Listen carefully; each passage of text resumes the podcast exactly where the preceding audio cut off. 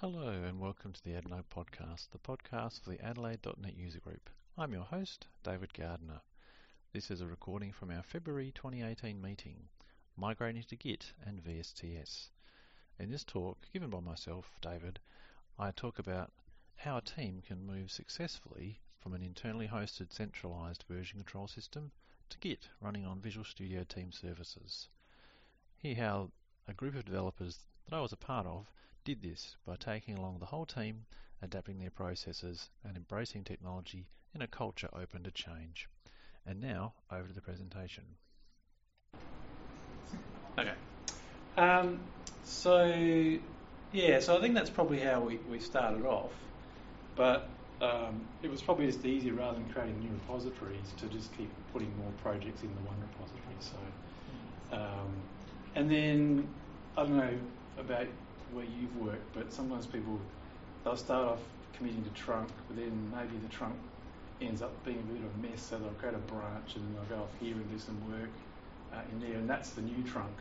And then uh, maybe this is the stable version of software, and so we'll create another trunk. And so uh, that's probably not unusual, I guess. That um, um, yeah, just things over time don't always work out the way you plan they did. So, um, so there's definitely a bit of history there. Um, not just sort of the commit history, but sort of, I guess, the, the other kinds of history around how that's evolved. Um, I guess back to my team. Uh, so, yes, yeah, so there's a mix, uh, myself and three others, um, and that ranges from uh, people just out of university, so new graduates, to um, a very seasoned developer who uh, has sort of been working in the industry for a really long time. And I'm, I'm sort of in the middle of that, actually. So, and it's kind of a, in that respect, it's a pretty nice team to work in. So you've got this fantastic range of, of skills and and uh, experience. Um, and it, yeah, I guess I've been sort of. Um, it's been kind of cool over a couple of jobs I've worked at, I have worked with people that have been a bit older than me, and I think when you're really young, you sort of think, oh, they're just annoying. Uh, but as you get a bit older, you realize actually, no, they've got a lot of wisdom, and a lot of experience that uh, you can learn from. So, um, yeah. So anyway, I said we're using Subversion uh, for our issue tracking. We're using a product called Redmine. It's an open source application. Um, we, when I first joined the company, they were using Cruise Control for builds, um, but uh, we introduced TeamCity, which is a product from JetBrains uh, for doing our continuous builds. Um, just recently, um, we've looked at, uh, or introduced UpSource, which is another JetBrains product for um, code reviews. So that, that integrates with uh, a number of different version control systems, and so it tracks the commits and, and lets you do a code review on um, uh, sort of commits of software.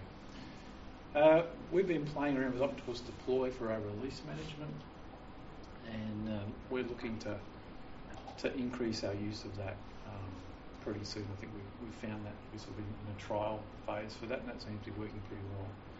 And my team, we had a mix of Visual Studio 2015 and 2017, and also using Visual Studio Code. So, so we weren't all on 2017 um, to start off with. That's that's not the case now. Actually, right now we've all gone up to 2017. That's that's been helpful. So why why do we want to move? We had a working system. Why would we want to move to something else?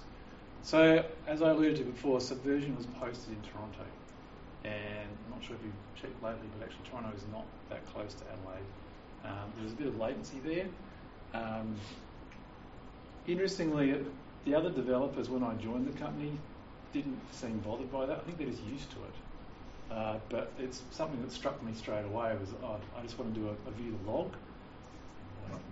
Eventually, you get the stuff come up and you can see the history. And every time you wanted to see the history or a blame or something like that, you just wait because it was pulling stuff from the other side of the world.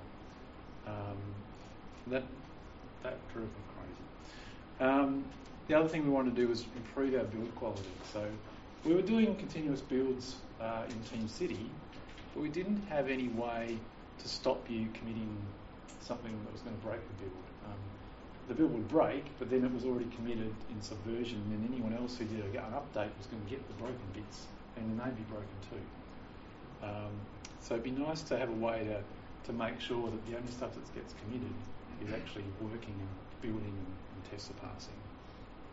Um, it'd be nice to have better integration with your tools. So you can get extensions and plugins for Visual Studio to work with Subversion, but um, there's actually Git support is baked into the product, so that's quite nice. I had the perception that Git might offer better merge conflict resolution. Um, we'll find out whether that perception is reality or not a bit later on. Um, but certainly, resolving conflicts with subversion can be quite a pain, and it's quite frequent that you'll you'll do an update, you make a change, you commit, nope, someone else has changed something, and then so you do another update and resolve the conflict, and then and go through it. Um, it's a, a, big pain, and even if you, I mean, probably if you do it all the time, you, you get pretty good at it, I suppose. But I didn't do it all the time, so I had my Beyond compare would pop up. Which which file is which? I'm never quite sure which one I'm looking at and what corresponds to what. Uh, it confused me. So, and I guess another thing, which is which shouldn't be the main reason to change, but I think it's a nice bonus, is I think the industry does seem to be moving towards Git. Um, we're seeing big companies adopting Git as a version control. So Microsoft are now building Windows with Git. They've, they've shifted off of their, their previous version control.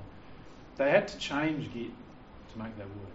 Um, that's not really the, the focus of the talk tonight, but there's some really interesting videos and talks they put out about how they managed to make um, Windows, which is I don't know how many millions of files, work with Git so that you could still get good response times from doing a git status. It's not going to do git status and then take an hour to come back and say, yeah, nothing's changed. Um, they, had, they had to to do some clever things, which they've contributed back to Git, um, so that if you're in a similar situation, you could you could consider using Git as well. So here's my high level plan. Um, sometimes you can do things sneakily and just sort of slide in and don't tell anybody. But this was sort of something, well, this is the source code. This is the intellectual property of the company. I, I don't think I should be sneaky about this. I think I should ask for approval. And so I did. I talked to my manager and said, look, I'd like for our team, so not the whole company, but just for our team to look at, see if we can move to Git, because I think that's going to offer us some benefits. I said, yeah, okay. Um, so that was good. Um, and then I talked with the team, because again, you want to have everybody on board. It's no good if you say, let's do this, and no one wants to do it. That's not going to work out very well. So, sort of talk with the team and so I'd, like to do this, and this, these are the benefits I think it's going to bring us, and um, and that turned out to be a good idea as far as I was a bit concerned. There could be people who were thinking, oh, why do we want to change? But they could actually see, no, that what you're talking about, I can see some value in that. So um, let's do that. And then we needed to train people. So some people, like the new grad, they'd probably use Git at uni, so they already had some experience or they'd played around with some open source projects, and so they'd used Git before. But not everybody in the team had, so we obviously needed to offer some training to get people familiar with that. And we wanted to see if we could do this in more of a baby steps, little small incremental uh, changes, rather than one big bang, subversion's gone, here's Git, figure it out, get over it. So that's not a very pleasant way to do things. So. So there's some good resources online. One of them uh, is actually on the visualstudio.com website, which is where these um, sort of points come from. And this was something I looked at in planning our migration. And so most of these things we're actually going to have a look at going forward tonight, sort of um, some of the choices we needed to make about um, moving to Git from Subversion. So, but that's definitely one to look at if you're already using a centralized version control system like Subversion or Team Foundation version control or know, CVS, if anyone's ever still using that. Um, uh, SourceSafe, I hope not. But uh, yeah, so any of those centralized version controls systems are moving to Git. There are some things to think about. So let's sort of dive into some of those now. So the first thing on, on my sort of list was training. So as a team, um, we most Thursdays we'll, we'll, get together and do some kind of tra- team training. And most weeks that's uh, watching Pluralsight course together. Um, sometimes it might be sort of bring our laptops and do a bit of a hackathon or work through the particular problem, but quite often we'll just watch a Pluralsight course. And so this time I thought, okay, let's find a, a Git course that we can watch. Uh, so there's one called Git Fundamentals by James Kovacs. And in this case, we didn't watch it from start to finish. We actually we cherry picked out different parts of that course, just that it was going to make a bit more sense, so that we didn't dive too deeply into things that we didn't need to worry about straight away. Um, and then, because we're always in subversion, we uh, decided we are going to. Our first baby step was to use Git SVN. So Git itself comes with support for talking to subversion, and uh, what that means is that on your own computer, you can use Git for version control, and then when you push those changes back, it talks to the Subversion server, and Subversion just thinks, oh, there's a commit coming from that user. I think they're using Subversion client, and uh, it just talks the same protocol. And so, as far as everyone else is concerned, you're, you're just participating using the Subversion server. But you get some of the advantages of Git locally, so which are things like being able to create local branches, you get that fast history. So all all that's cached locally. So if you do a Git log or using one of the Tortoise tools or built-in tool in the Visual Studio, that happens really quickly because all the information is local. It doesn't have to go off to the server and, and grab that. Um, so we, the first thing was we, we ran a little workshop, like a little tutorial. We all sat in a room together, and I put together some, some basic steps. Let's go through checking out a repository, um, making a change, committing it, and then um, sort of pulling another change back that someone else committed and, and, resolving conflicts. And so we worked through that, and then each developer then uh, created their own um, Git SVN repository of our project on the computer, and we basically spent a few weeks, maybe even a month or two, working in that way. So we hadn't moved our server over to Git; we were all just using Git locally on our on our own desktop. So that meant we could start to get familiar with the tools. We could start to get familiar with a slightly different workflow where you could create local branches and switch between them.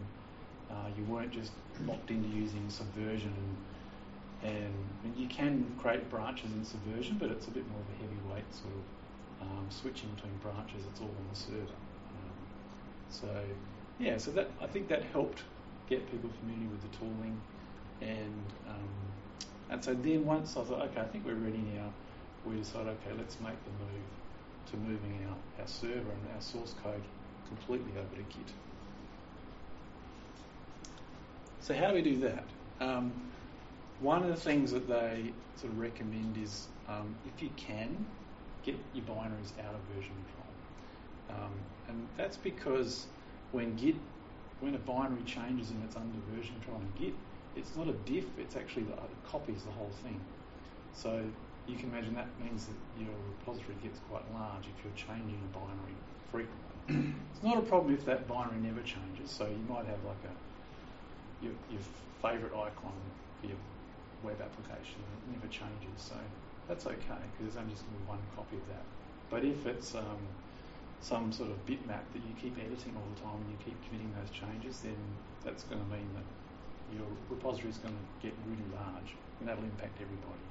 So if you can't avoid having binaries in under source control, then you may want to look at using uh, the Git large file system, which is an add-in to Git, and it basically um, it sort of like leaves a pointer to where the, the file is, but actually stores it separately. Um, we were able to get away with removing virtually all of our binaries. So things that we did have checked in, um, historically the team had just been checking in dependent assemblies in the directory and just referencing them. So we were able to turn those into NuGet packages and then just reference a NuGet package and so then all the, the DLLs got pulled down but they weren't actually committed in version control anymore. Um, so most of our binary files were like that. We had some Word documents and so I shifted them over to SharePoint, Office 365. Um, and so the only binaries that were left basically, um, I think there was a, a bitmap used for our Wix installer, which doesn't change, and, and just the, the ICO file. Um, everything else was text files. The other choice to make is do you want to keep your history? So, do you want to import those 10 years of history and subversion into Git? You can do that, and, and the way to do that is actually using that Git SVN. You basically point Git at your subversion server and say, okay, I want you to start importing from revision 1, and it just works its way through. If you've got a big repository, that could take days, maybe even weeks, especially if your subversion server is in Toronto and you're here. So, um, but you can do that. And the other thing you need to do is make sure that you know who all the users are over the years who have committed changes, even if they're not in your company anymore. Um, because it, Git wants to know about all the different users in Subversion and needs to map them to a user that Git understands, uh, which is usually like an email sort of format username. Um, so that's all possible, and, and we were using that when we were using GitSVN. You had to do that mapping. Um, but in our case, um, and Microsoft sort of recommend this if you can, don't import history. Just take the latest version, leave your old stuff there, make it read only if you, if you want, and you can go back and refer to that, but just take the, the latest version and commit that into Git and then just go on from there. What that meant for us too was that we didn't commit all those binary files that would have been in the older versions. We could just take the latest one that was nice and clean and uh, just start from that. But everyone's going to be different, so you need to figure out what's going to work. You may really want to have that history so you can do a, a blame and figure out, oh, yes, it was David who made that change last year and that, that was a stupid change, I should have made it. On the other hand, because we said, no, we don't want to take history, and I was the one who committed that, that first commit in Git, it means they still get to blame me because it looks like I, I was the first commit on all the files, so, so it probably works out the same. Mm-hmm.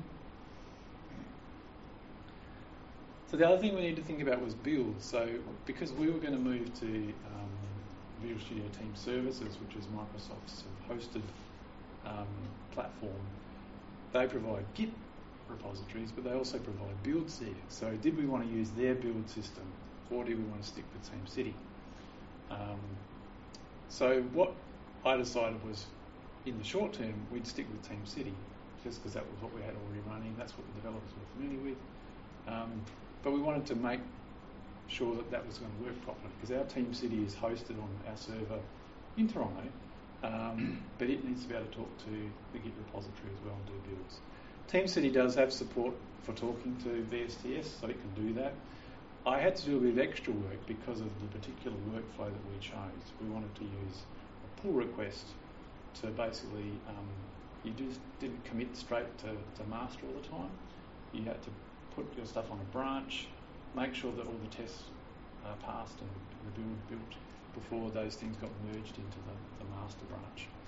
And TeamCity didn't support that kind of um, workflow out of the box, but because it and VSTS have got um, an API, I was able to write something in between that would manage that. And I've, I've writ, written a series of blog posts on that um, earlier this year, which was basically describing what we'd done to make that work.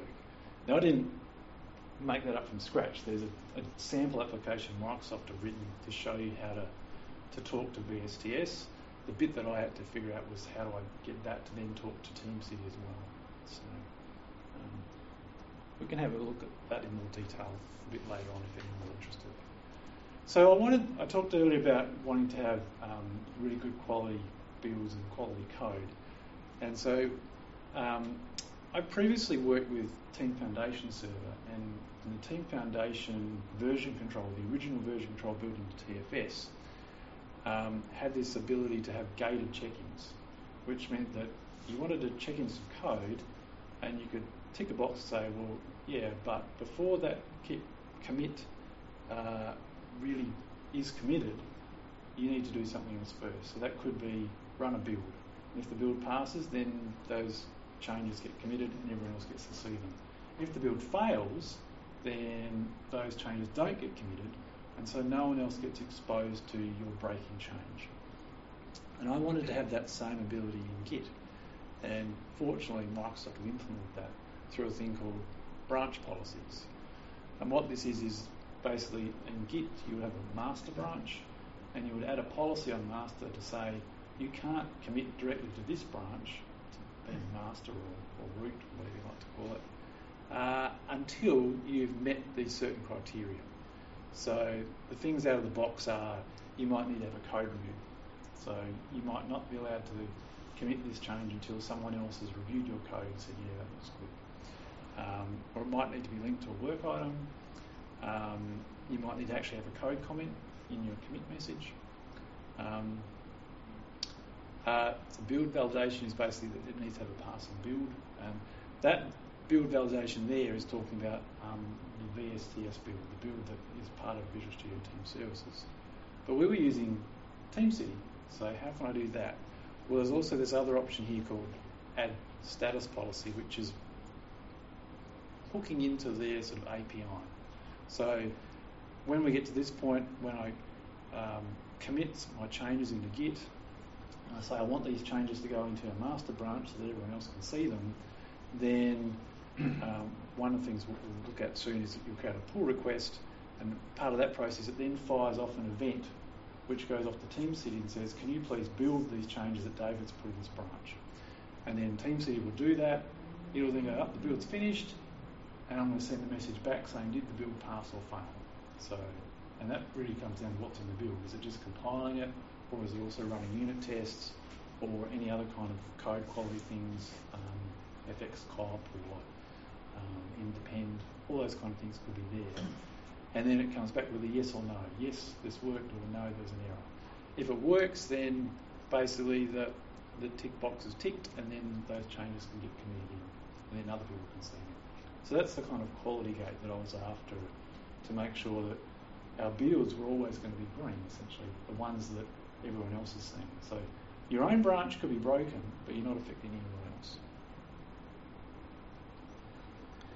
So one of the things you'll need to decide about if you're going to use Git is what kind of sort of branching or, um, strategy you want to use to to work with Git because it's a distributed system. So previously with Subversion, you just got the one server and then you just commit straight to there.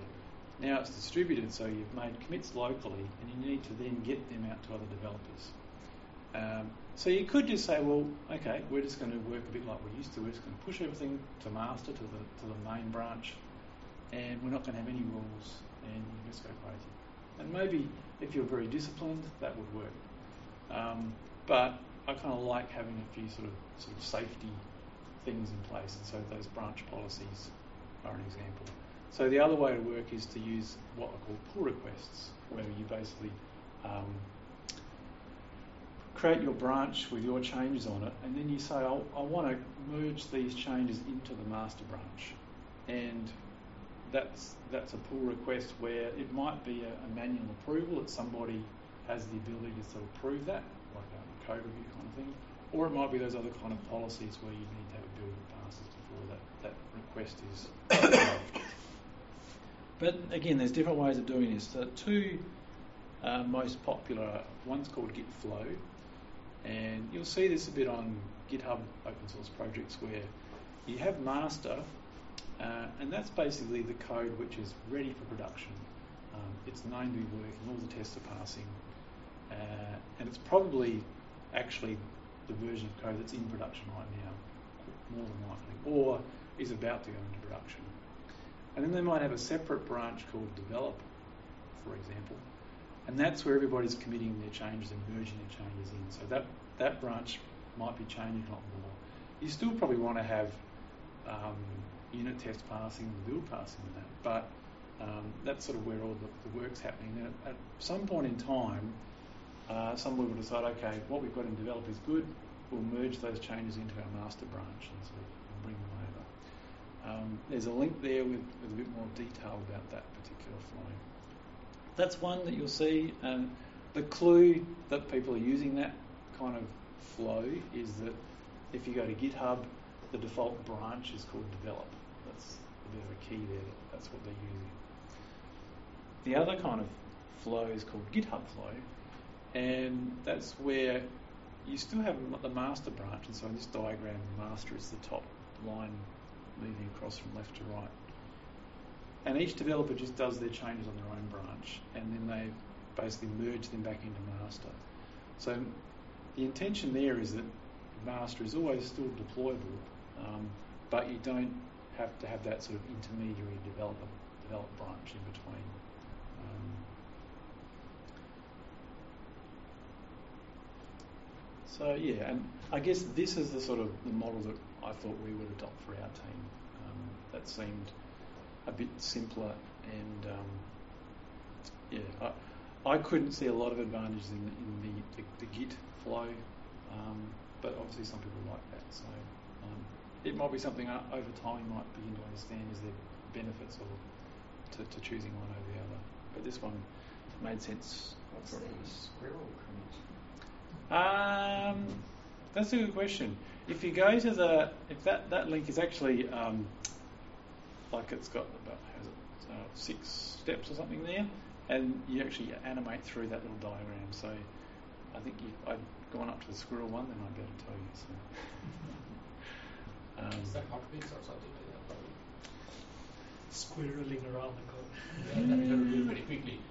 yeah, that's a good question. I, I should. Um, I'm going to do this talk uh, in Toronto in a couple of weeks' time, so I better make sure I know the answer. So, thank you for pointing that out. Um, so it's interesting just to compare the workflows from what we were doing to what we plan to do with Git. So with Subversion, it was pretty simple. We would do an update, we'd pull down any changes from the server. We then make our own edits, and then we commit them back to the server. That is pretty simple, and it's not hard to understand. And we're actually introducing a little bit more complexity with Git. Um, so you, would still pull down changes from the remote server. Uh, you then would check out a branch because you tend to usually work on a local branch. So you wouldn't normally just make changes in your local copy of master. You, you would create a separate branch and then make those changes. You then push that branch back to the server, not on master but on its own branch, and then create that pull request. And then if that pull request was approved, those changes get merged into master. So it's almost like a circular kind of thing that. Uh, um, but I guess the nice thing about that is it means that if if on your own branch you broke something, then you're not sort of polluting everybody else's code without breaking change. And if you've got a pull request and the build fails, then you've got an opportunity to fix that and push those changes back onto that branch and let the build run again. Then hopefully you fix the problem that passes, then your changes get in and everyone else gets them. So, so we did it. We we decided we're sort of we're we're happy with what we've managed to learn about Git, and the Git SVN seemed to go pretty well. And so, um, sort of late last year, we said, okay, let's make this change. We'll switch over from using Git SVN to real Git. Um, and there, there was a little bit of a learning process there because some of the commands are slightly different. The way Git talks to Subversion, there's some different commands compared to how Git works natively. So, um, but they're close enough that it wasn't a big. It was basically a day or two, and people were up and running. Um, and uh, yeah, that was kind of exciting. I guess tonight it was not a risky move because we still had our subversion server there. If we on the Monday morning we got to work and discovered that actually things aren't working properly, we could just switch back and keep using subversion and try and figure out what was the problem and then and try again later. But um, because we'd spent some time getting the build server ready to do builds, and um,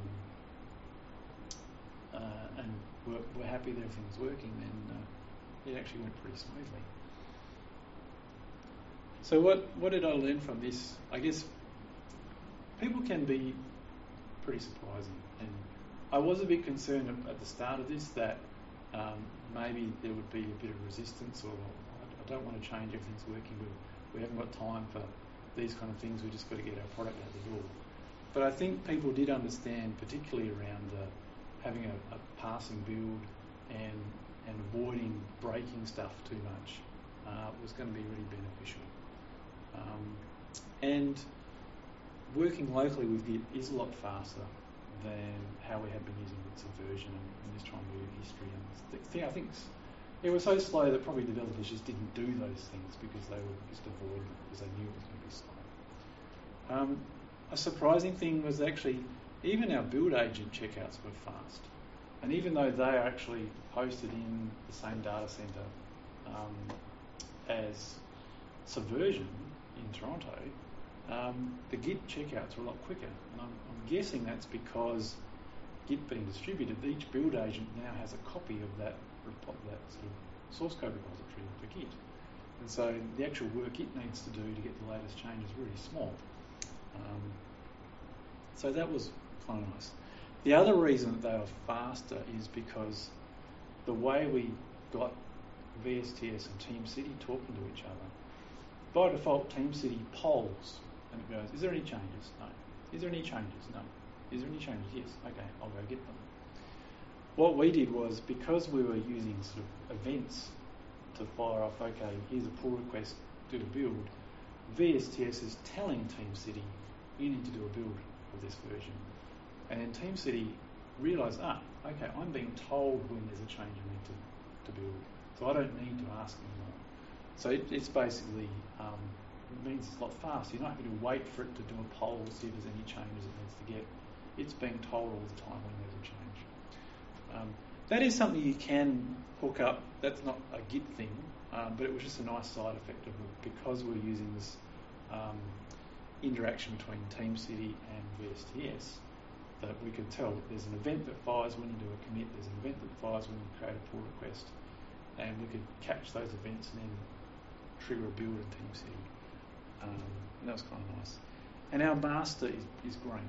So whereas previously uh, we could go for, for days or weeks where our, our primary trunk build and subversion was actually failing with all these failing tests, we can now protect that. And so it's green. And if somebody breaks some unit tests, then those those changes don't get into master uh, until they're fixed.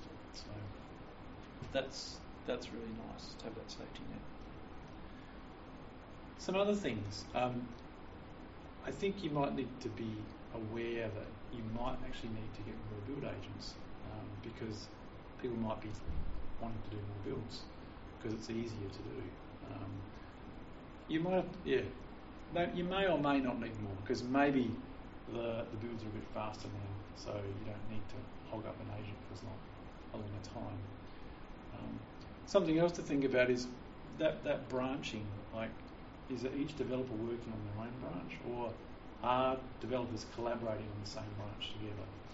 Um, one thing about Git, well, not going into a lot of detail about Git itself, but you've got uh, options whether you want to just merge changes or if you want to rebase.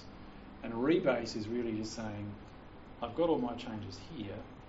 Um, in the meantime, the rest of my team have been committing other changes. I'm out of date.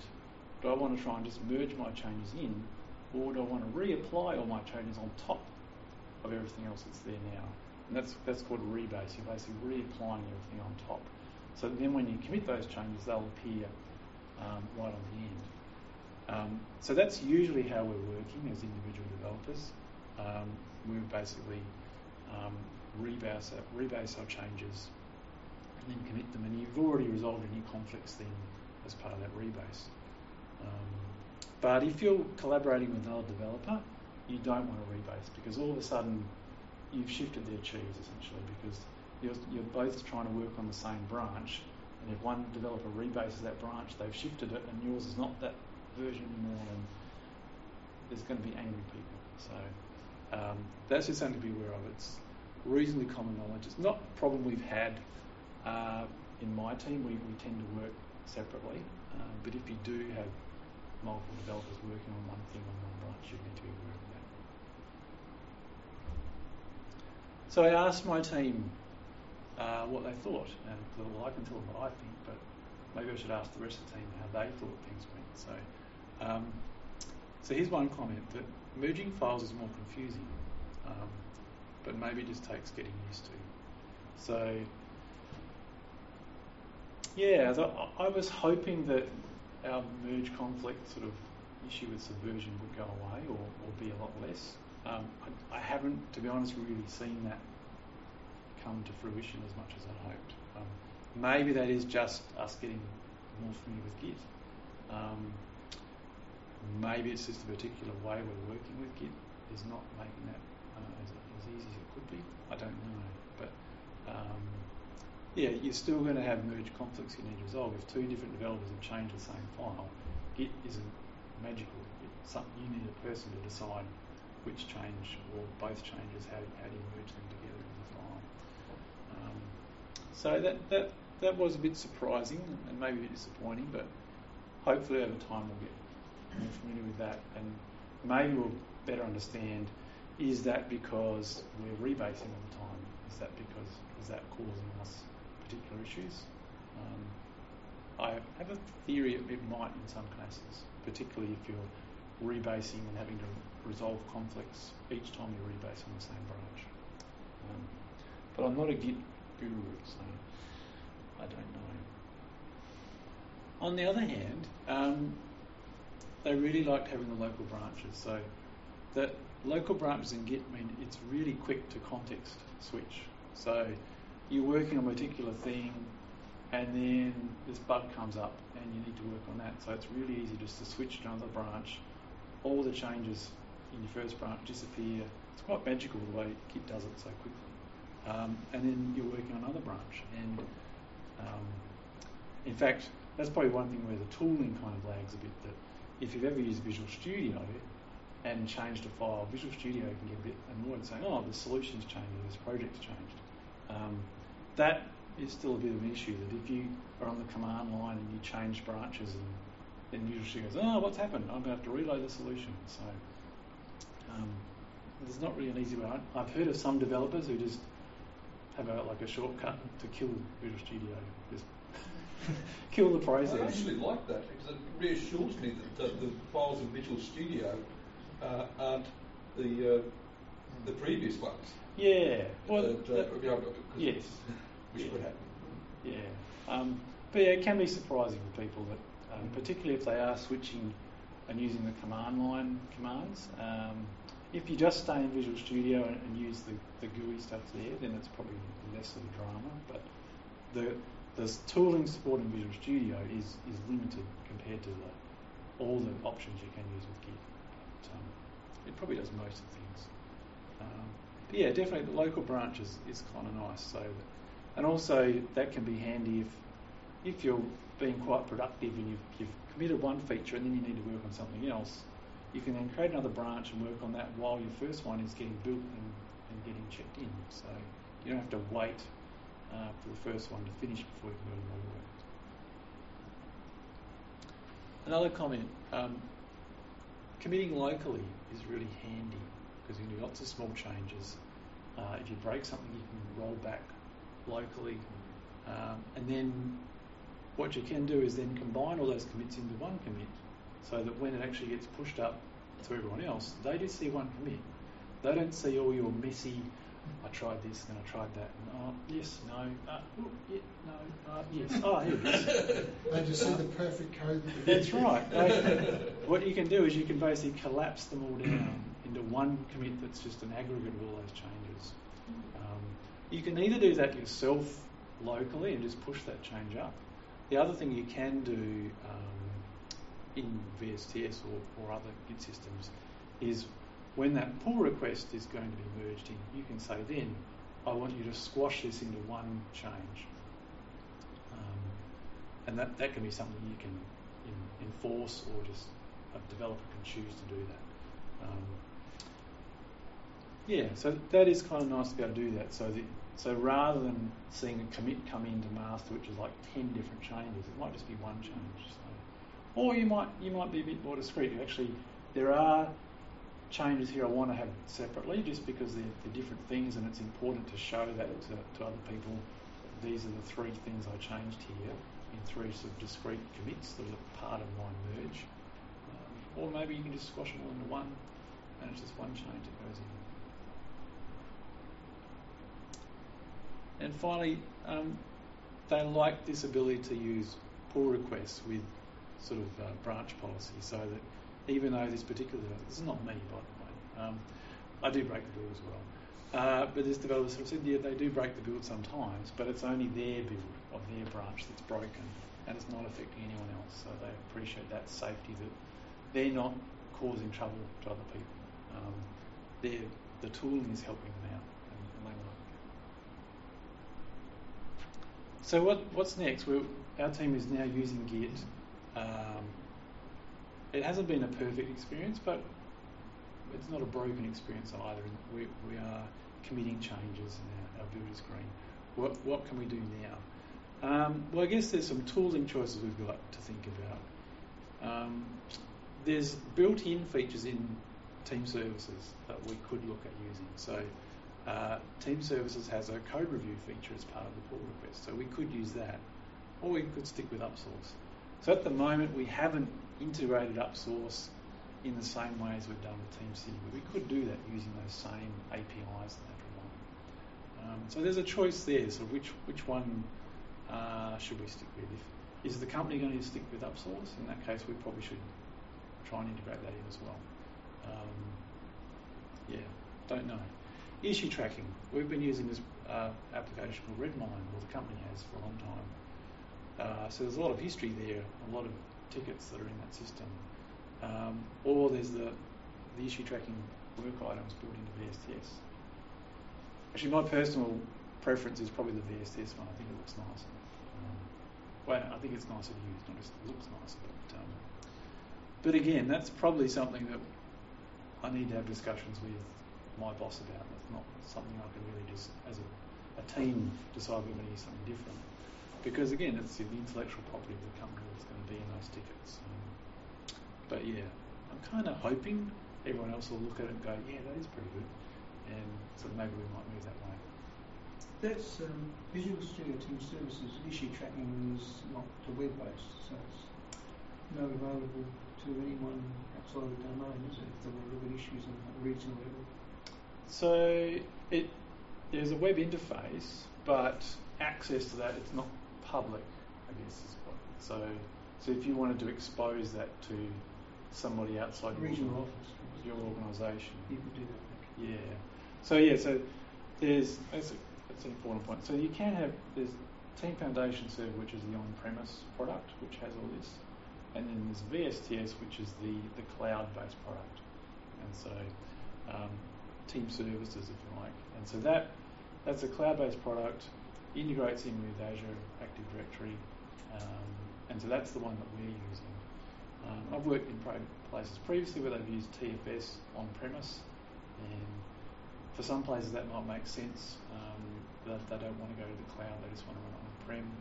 Uh, the difference there is that they're only getting updates maybe uh, I think it's either quarterly or um, few times a year, whereas the cloud VSTS product is getting updated every three weeks.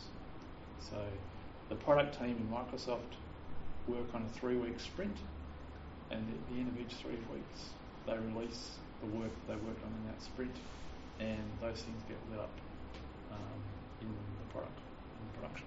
So they're sort of they're sort of living the the actual product there themselves.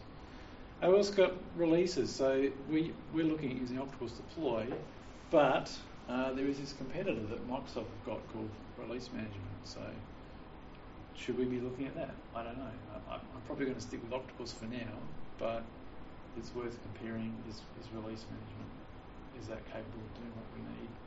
Um, I know the I've certainly seen Paul Stovell sort of say he, he's a bit annoyed that Microsoft are sort of pretty much giving away a free version of what he's trying to sell. So um, I guess that's what happens when we work in the space with a big company like Microsoft. Um, so there's there's some tooling options there. And as our team, what's next? I guess I think our team is just getting more familiar with Git, um, being able to handle those unusual cases that don't happen all the time. But um, the impression I have is that Git actually it's pretty hard to do things that you lose stuff forever, but it's not always easy to find out where things are.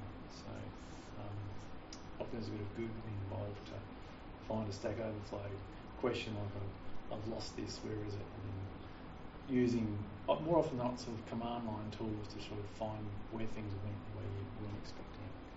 Um, and it is fair to say that yeah, there are occasions when things just, I guess, a different workflow from how people were used to using Subversion. Um, there are things that come up or um, that aren't, aren't quite as smooth as we'd like. So, yeah, hopefully over time we'll, we'll be able to understand how the tools work a bit better. So, just sort of wrapping up, um, just some of the links to some of the resources that I used for our team moving to Git. Um, there's the Pluralsight course, there's some of the, the Microsoft resources, particularly around moving from a centralized um, version control system to Git.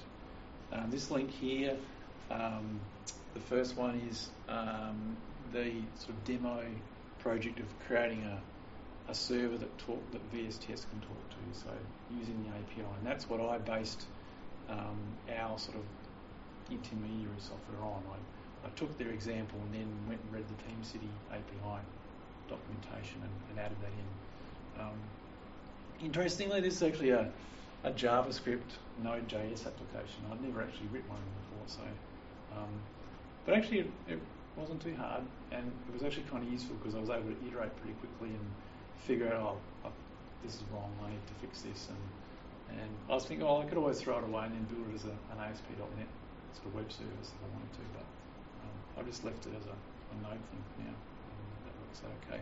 So the last link there is just a link to uh, a series of blog posts I wrote about how I went about adapting that uh, sort of demo application to work with TeamCity. So yeah, so our, our, team is up and running with Git. Um, I think it's worked pretty well. Um, we've definitely there's still things we need to work on, but um, yeah, I think it's been a worthwhile exercise. So um, that's sort of what I wanted to cover tonight. So. David, in terms of integration with Visual Studio, mm. one of the because we're we're actually looking at doing this very shortly, this exact step, mm. um, and one of the one of the problems with Visual Studio is it only primarily supports one um, source control manager at any one time. Yes. So we, we use Visual SVN and Tortoise SVN mm-hmm. to manage our sort of SVN committee and that sort of thing, which kind of integrates into Visual Studio. Yeah. When you were doing the hybrid approach with this Git SVN, were you using Git tooling in Visual Studio, SVN tooling, neither? Um, how did you handle that? Yeah, so so we do use the the Tortoise tool. So we were using Tortoise SVN, yep. and, and and because of that, then one of the things we did was we said, we'll use there is Tortoise Git, so install that because that'll look familiar. Um, with Visual Studio, uh, pretty much none of our developers were using any integration right. previously, so um, they were just using Tortoise. Right. Um, and so that wasn't a really an issue, but uh, yeah, I know like once you've got two of those, then you're going to have to go in and change it all the time. Yeah, it's at home. Yes. So I don't yeah. know why you can't do it on a per project basis, but anyway. Yeah. Yeah, no, that is that is surprising, I guess. Um, but uh, yeah, so it wasn't really an issue for us because nobody was using anything. Um, interestingly, like Visual Studio, if it's a Git uh, if the project or solution you've loaded is under Git version control, it will light up extra stuff in the, the status bar down the yeah. bottom and that. And that, uh, for at least one developer, that did cause a little bit of confusion because they they were a little bit confused, I guess, because because Git um, it's all distributed, so I mean it's, it's all local on your disk. Um, I think there was a little bit of confusion about, oh, I'm used to Subversion being something yeah. that's a server remotely, and, and now you've got this stuff here. So uh, I think it took them a little while to understand. Actually, it's just it's the files on the disk. That's yeah. they are the files under version control. It's not there's not um, talking to something else. Yeah. And um, because um, because they were they were confused that they thought they could uh, change a branch on the command line but still stay in Visual Studio and work on a different branch and they got surprised when in Visual Studio said, oh, I've changed what? They wanted to do that. I reload, yeah. Uh, and the reason they wanted to do that was because they wanted to compare between the two branches. Yeah. So there was a reason they were, why they were trying to do that. But because everything is in the same space, um, the way you would do that is different. Or, or the other way to do it is just just to clone that whole directory and then you can compare, do a file Yeah. compare between Yep, the two. yep. That's, um, yeah. Sorry, another question. I was going to say it's probably getting a bit nitty gritty, but in terms of actually extracting the code base out from SVN Mm. to getting it into a clean state, Yes. how what was the process you went through with that? Because I guess you know you've got .svn folders strewn you know down through your hierarchy and, Yeah. and all that sort of thing. So Yep. did you how did you handle that? Um, so that that was a, a process that I guess was begun quite a while ago, and, and that was really around, first of all, uh, pulling out binaries where I could and replacing them with NuGet packages, and we could do that in Subversion. So, so that that was sort of done ahead of time, and then yes, I think that the final switch over. Um, I'm trying to think now. I reckon. Um, Because I know you can, I, know in SVN you can do an export, so to speak, so Yes. it kind of dumps your files out. But the few times I've tried that in the past, it's just left a huge mess and it's missed files and all, all sorts of stuff Yeah. um, has gone wrong with it. Yeah. So, Do you know I, that? It was a few months ago now. I should have. I think I did use SVN export, Yeah. um, but um, but and it, it was probably something I'd rehearsed a little bit. I'd sort of done it a few times, and then sort of okay, uh, because with, with Subversion you have the, the .svn folder, but you also have uh, your your ignore things, so things you don't want to commit, Yeah. and that's all in metadata. yeah. Whereas in Git, it's all in a it's in a file, a Git ignore a file. Git ignore file. So you need to convert that as well. Mm. Um, and so there was I yeah I, I do remember if I showed you my first commit in Git, then there's one quickly after that where I realised I'd forgotten to exclude some things. So I thought oh so close and. Yeah. Um, um, but yeah, so I think there, there was a few practice goes with that, uh, and even committing that into VSTS, um, I did that, and then I thought, no, that's not right. So I, just, I deleted it and recreated the repository there before anyone else was using it. Yeah, because I think we're, we're sort of in a similar position we're talking about for a start, where we've got one primary repository which has all the projects in it with under different folders. So Yeah. we have to kind of extract that out as well. And Yeah, so that that's what we did. We we had our particular application, so I just grabbed our source Mm. code, and now it is living in its own Git repository, all separate, Yeah. Um, and that's working well. yeah, well, I think repository has you know kind of a different meaning. It's more aligned to a solution in Visual Studio than Yes. than a repository is just a dumping ground in SVN type thing. Yeah, and I know, I know. I, I think yeah, that, that term has been confused even internally. I've used repository, and then people think, oh, do, do you mean this or do you mean that? So, Yeah, yeah. yeah. So, Okay. So how long was your process from the first time you mentioned it to your boss to it sort of you flicking a switch and it being turned over? What do you reckon, sort of six, nine, twelve months? Right? Yeah, I guess um, I'd probably been dropping hints for quite a while, and it wasn't until um, I guess last year, maybe mid-year, it might have been. I, I would have sat down and So sort it's not massively long, right? It's sort of No. six months or thereabouts. Yeah, uh, and so I guess it was something I. It was probably always on my agenda to sort of gently push it, um, but also, I guess um, sometimes you can push something. If you push too hard, then it'll just get pushed back, and people say no. Whereas I guess this was something where I'd sort of made some suggestions and just sort of, I'll just leave it there, but then let those other people. They might spend their own time and look into things, and so. Um, my manager now, he's actually moved to Toronto, and he's actually been doing some stuff with Git and with one of the teams over there as well. So sometimes it's just a, you know, let if it's those people that you need approval from. Well, I mean, the actual process of moving, I mean, Yeah. Yeah. So that, but that, um, yeah, that probably started. Uh, I think it was around October when we, oh, we might have. Yeah, we we did the. I have to look up the dates, but it might have been September, October. We, we started that training, and like, like I sort of talked to the team about it. Said, oh, "This is what I'm thinking," and got got the nod to say, "Yeah, go ahead with it." And then did the training, and and that first step with Git SVN, there was really no.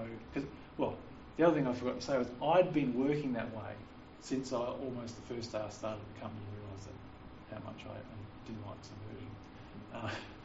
Was that um, so I'd been doing that. So I'd I'd already worked through a number of the issues as far as uh, creating that that mapping list between Subversion user and Git user, and um, figuring out some of those problems already. We're fairly lucky in that regard there's probably only four or five users that Yeah. we have to worry about. Yeah, so I mean, I I had done that with like pulling the entire history down, Mm. and you'd pop up these users, and I'd have to say, "Who's this guy?" And they go, "Oh yeah, he was here what five years ago, and then he moved on to something." So, so I just because he doesn't have an email address anymore, I just make up one so that Git was happy.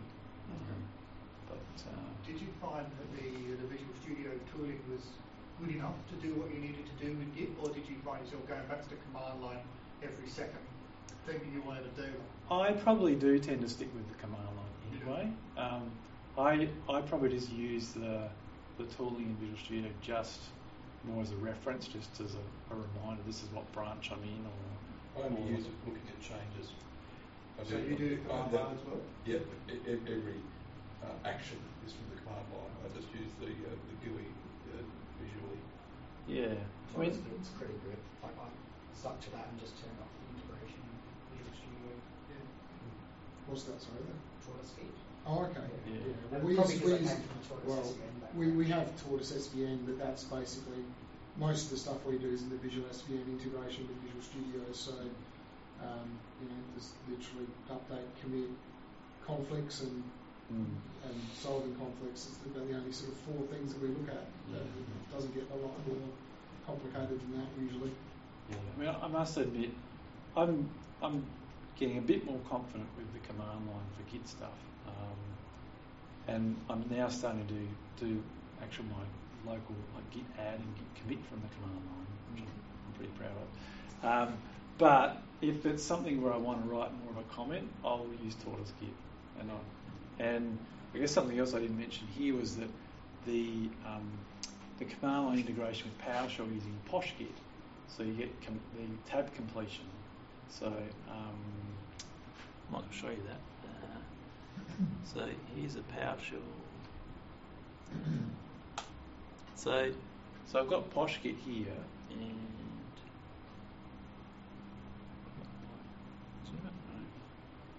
um, so I've got this little extra bit of status here in my prompt, and that's telling me I've got one modified file. Um, so if I do a git status, and I do a tab, it'll. It's hard to read. The default colours, and this will be the same on your desktop. They're hard to read. You need to. There is ways to fix them. I haven't done that. So there's one file that I've, modified. Um, but so one of the things it does is if you do a tgit commit, it launches the the tortoise. Oops, I didn't spell that correct there. Okay. There's only two M's in commit, and it launches the tortoise GUI, so you don't have to go into Windows Explorer and right click on that kind of thing. So I use that a lot because then I've got a nice big text box I can write my comment in and, and describe my change better. Or I can choose actually, uh, I can cheat a bit and I can just select the files here I want to commit rather than using the git add sort of thing. So I use that a lot. Um, and I think the rest of my team do as well, prob- probably because they've come from using Tortoise SVN there's other tools as well. There's other GUI tools. Yeah, I was having a look at it today, and they've all got fairly significant pros and cons to them. So, Yeah. Um, but yeah, I do like uh, so PoshGit because I use PowerShell a lot. Because I like PowerShell.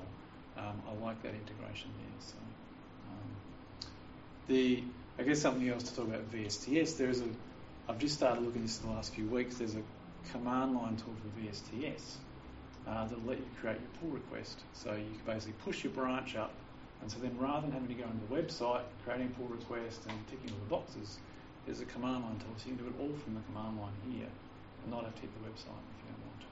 So, yeah, we don't we don't tend to do a lot from the command line. yeah, yeah. So it, it's an option. You don't have to do it. Um, but for people who do like doing command line, or if they want to create a script or automate some steps, then that, that is possible. So, yeah. I really like that the use of Git SVN because presumably you would have been able to uh, individually come on board with Git, and then once everyone is finally using it, you just push well, any one of the, the four repos to your, your build server and, Yeah, and change yeah. your, uh, your client the front end. Done. Yes. So yeah, if you, especially if you did want to keep like keep history, then that's exactly what you would do. For us, it was a clean switch. So it was like Monday, come in, do it. This is the Git repository. Do a Git clone of that into a new directory, and then start using that. So and, and put aside the, the Git SVN. I don't use it anymore. Um, but uh, but yeah, that that did mean that it was not such a big uh, sort of shock to the system that people could learn and still keep using the old tools. There, I guess there's other kinds of things as well. So the, when I used to work with TFS, there's a Git TFS bridge. Um, it's not built into Git, but it's like a, an add-in.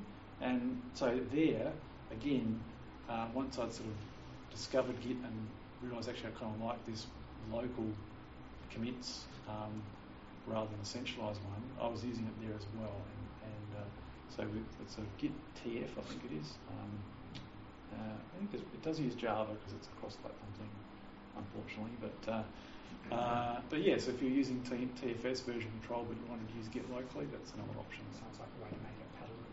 palatable.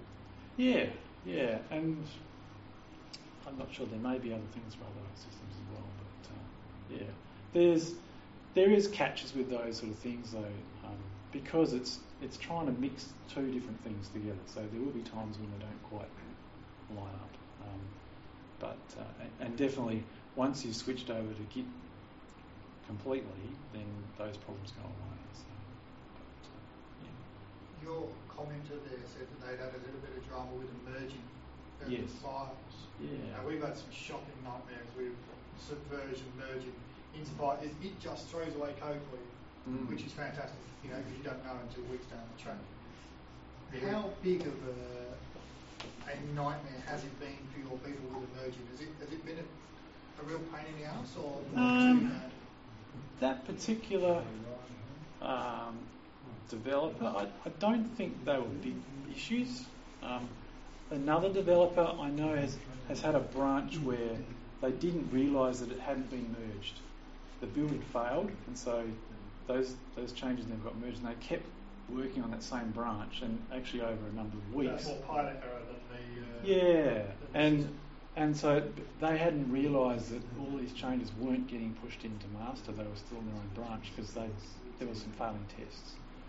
And so then you and you can have the same problem with any, any system. You, you're starting to get so far diverged that Mm. um, they try and rebase, and every time they rebase, they're having to re-resolve the same conflicts, and that's frustrating if you've got a lot of changes that you need to resolve. Some of the issues we're sort of having, like a perfect example this morning. Yesterday I wrote a couple of lines of code in a controller, committed it. Another guy, after I'd committed, did an update, changed some stuff in a different function, committed it. I did an update, my code was gone. Ah. So, and literally went and looked at the history of the t- between my previous commit and his commit, and yeah, the, the lines have just gone. Wow.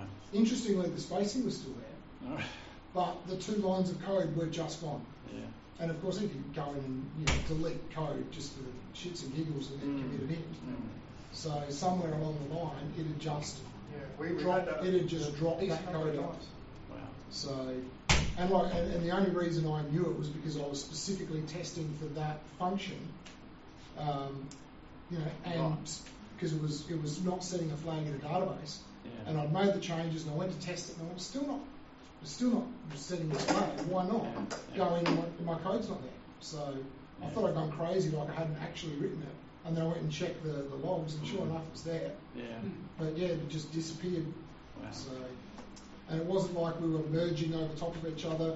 It was a clear commit, update, Mm. commit, update. Yeah. yeah. I have a theory that um, for this particular developer with this branch that's lasted a lot too long, that maybe rather than doing rebase, if they did a they merged the master into that, Yeah. I reckon that would help.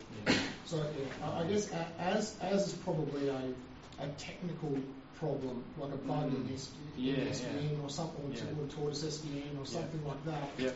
Um, more so than a pilot error type merging is hard Yeah. kind of problem. Yeah. So But I'm sure I've seen in subversion things where you, you go to you go to merge something and it's got conflict, and you oh, actually no, I'm, I'm going to Yeah, cancel this yeah. and try again, and it might work the second Yeah. time, or, or it, it, yeah, You get that really confusing message that says I've got uh, at something over here, at something over Yeah, there. yeah. Absolutely nothing. And you just have to guess a button to press. yeah, yeah, yeah, Yeah. yeah, yeah. So, no, no, it's not quite work. It- It's it- just well, pressing the yeah, but that, that's the key. That, that's the difference. yeah. So yeah, thank you guys. I mean, I, I didn't drill into Git itself too deeply because I guess like, Yeah. like that's out of my expertise. It's, it's more talking about how we moved our team, but. Um, That's, I mean, maybe that's something if people are interested in drilling into Git itself a bit yeah. more. Well, that we Git can pick that up SVN again. tool seems like it might be Yeah. useful for us. Yeah, and that, that's in the box with Git. So if you look at Git, you'll see there's a Oh, okay. It- It's in there, and I, I can only assume it was put there because people wanted to migrate or, or to work with Subversion. Because I've done a bit of work with Git, primarily just to GitHub with Yeah. GitHub Desktop or Yeah. whatever it's called, um, which is pretty foolproof. Just Mm. click and Mm. you know, it's reasonably easy to use. So Yeah. I don't know what command line. I guess yeah. One other thing, if you do, like I do a lot of open source stuff as well. And something I've had to be careful of is when you do a commit, who are you committing it as? Is, am I committing it as a work or as a Yeah. or as, as my public sort of thing, Yeah. which, which I do in a different email address. So, Mm. um, and I have got called out a couple of times when I've committed something as the wrong Yeah. person. Um, but yeah, that's something just to be if you're on the same computer and you set a default like uh, email address and, and name. Yeah, Um, well, I guess that's one benefit of doing it through a, a GUI in that the stuff going to GitHub, you know, well, I use the, the GitHub desktop, which has all the links into GitHub Yeah. and is authenticated, and then, you know, if the Visual Studio stuff's linking into the VSTS, then you're less likely. But like you say, as soon as you get down to the command line, Mm. you, you, you lose that kind Yeah. of abstraction. So.